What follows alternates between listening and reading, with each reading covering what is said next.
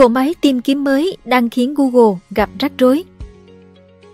Trong sự kiện Google I.O. diễn ra vào ngày 10 tháng 5 năm 2023, gã khổng lồ tìm kiếm Google đã trình diễn cách Google Search sẽ thay đổi thế nào khi tích hợp siêu AI. Với tính năng Converse, Google mang đến cho người dùng công cụ tìm kiếm mới có tích hợp AI, tạm gọi là Search Generative Experience. Thay vì liệt kê một loạt đường link màu xanh như công cụ hiện tại, nó sẽ tổng hợp thông tin như về các nhận xét về một loại xe mới, kế hoạch chuyến đi thông qua chế độ trò chuyện.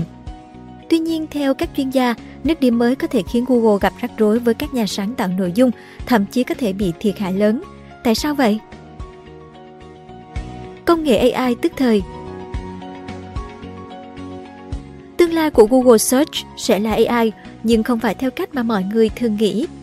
Trong buổi demo AI mới nhất, tập đoàn công nghệ Mỹ khẳng định sẽ không biến mình thành một chatbot hay thay đổi thiết kế trang chủ để bắt chước giao diện như một hội thoại nhắn tin của ChatGPT.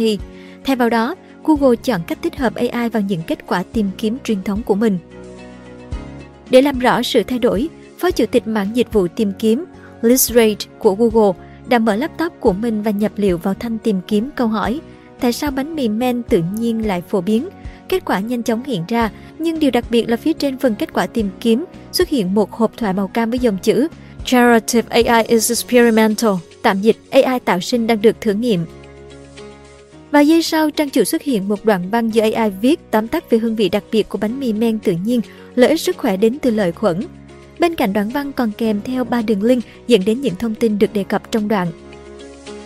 Google gọi đây là AI tức thời, tất cả đều được thực hiện bởi mô hình ngôn ngữ lớn của Google và lấy nguồn từ Internet.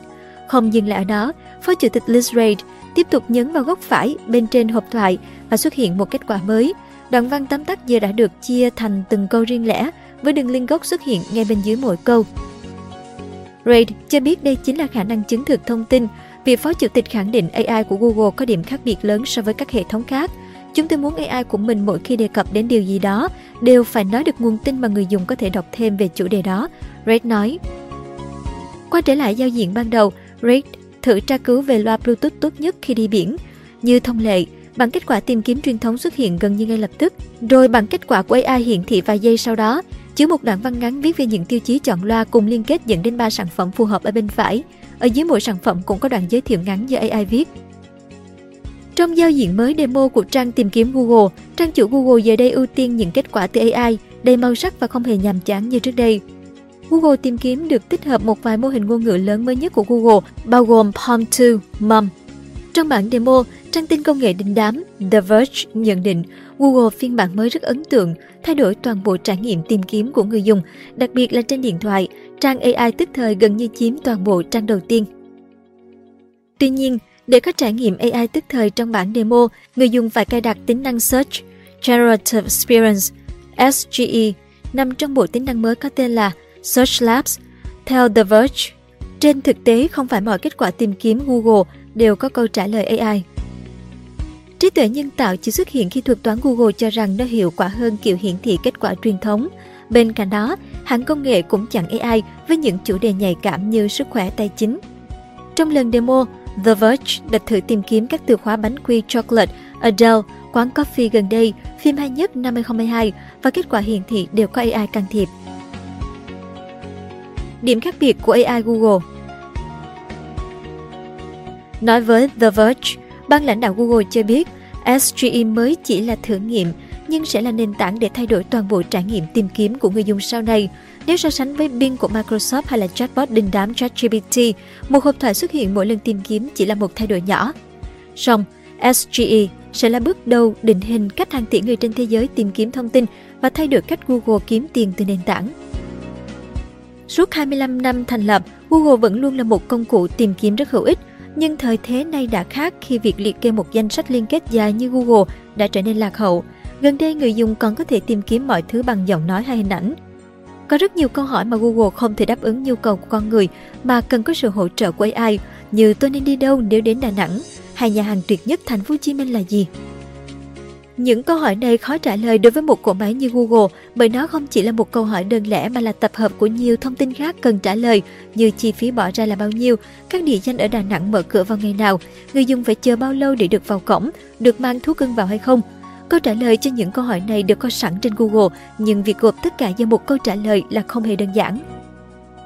Bên cạnh đó, nhiều người dùng không tìm đến Google để tìm kiếm những thông tin đã xuất hiện trên Internet.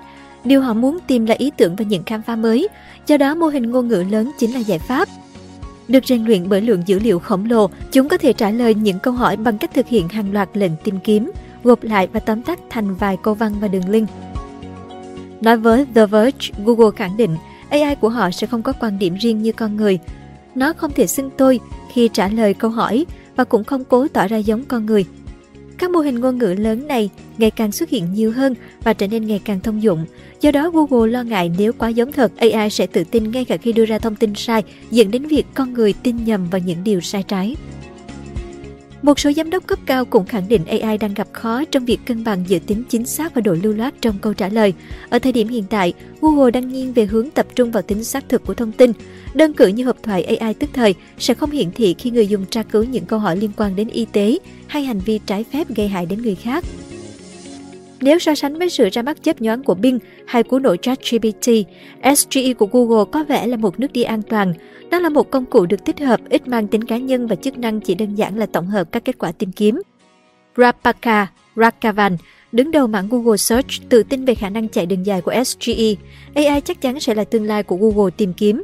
Sau này, SGE sẽ được thử nghiệm trong thực tế với hàng tỷ người dùng, làm thay đổi cả mảng kinh doanh chính của Google và cách nền tảng này vận hành. Google đang tự hủy hoại mình. Hiện tại, tính năng tìm kiếm dựa trên AI của Google đang được thử nghiệm cho một nhóm người dùng chọn lọc và chưa được phổ biến rộng rãi.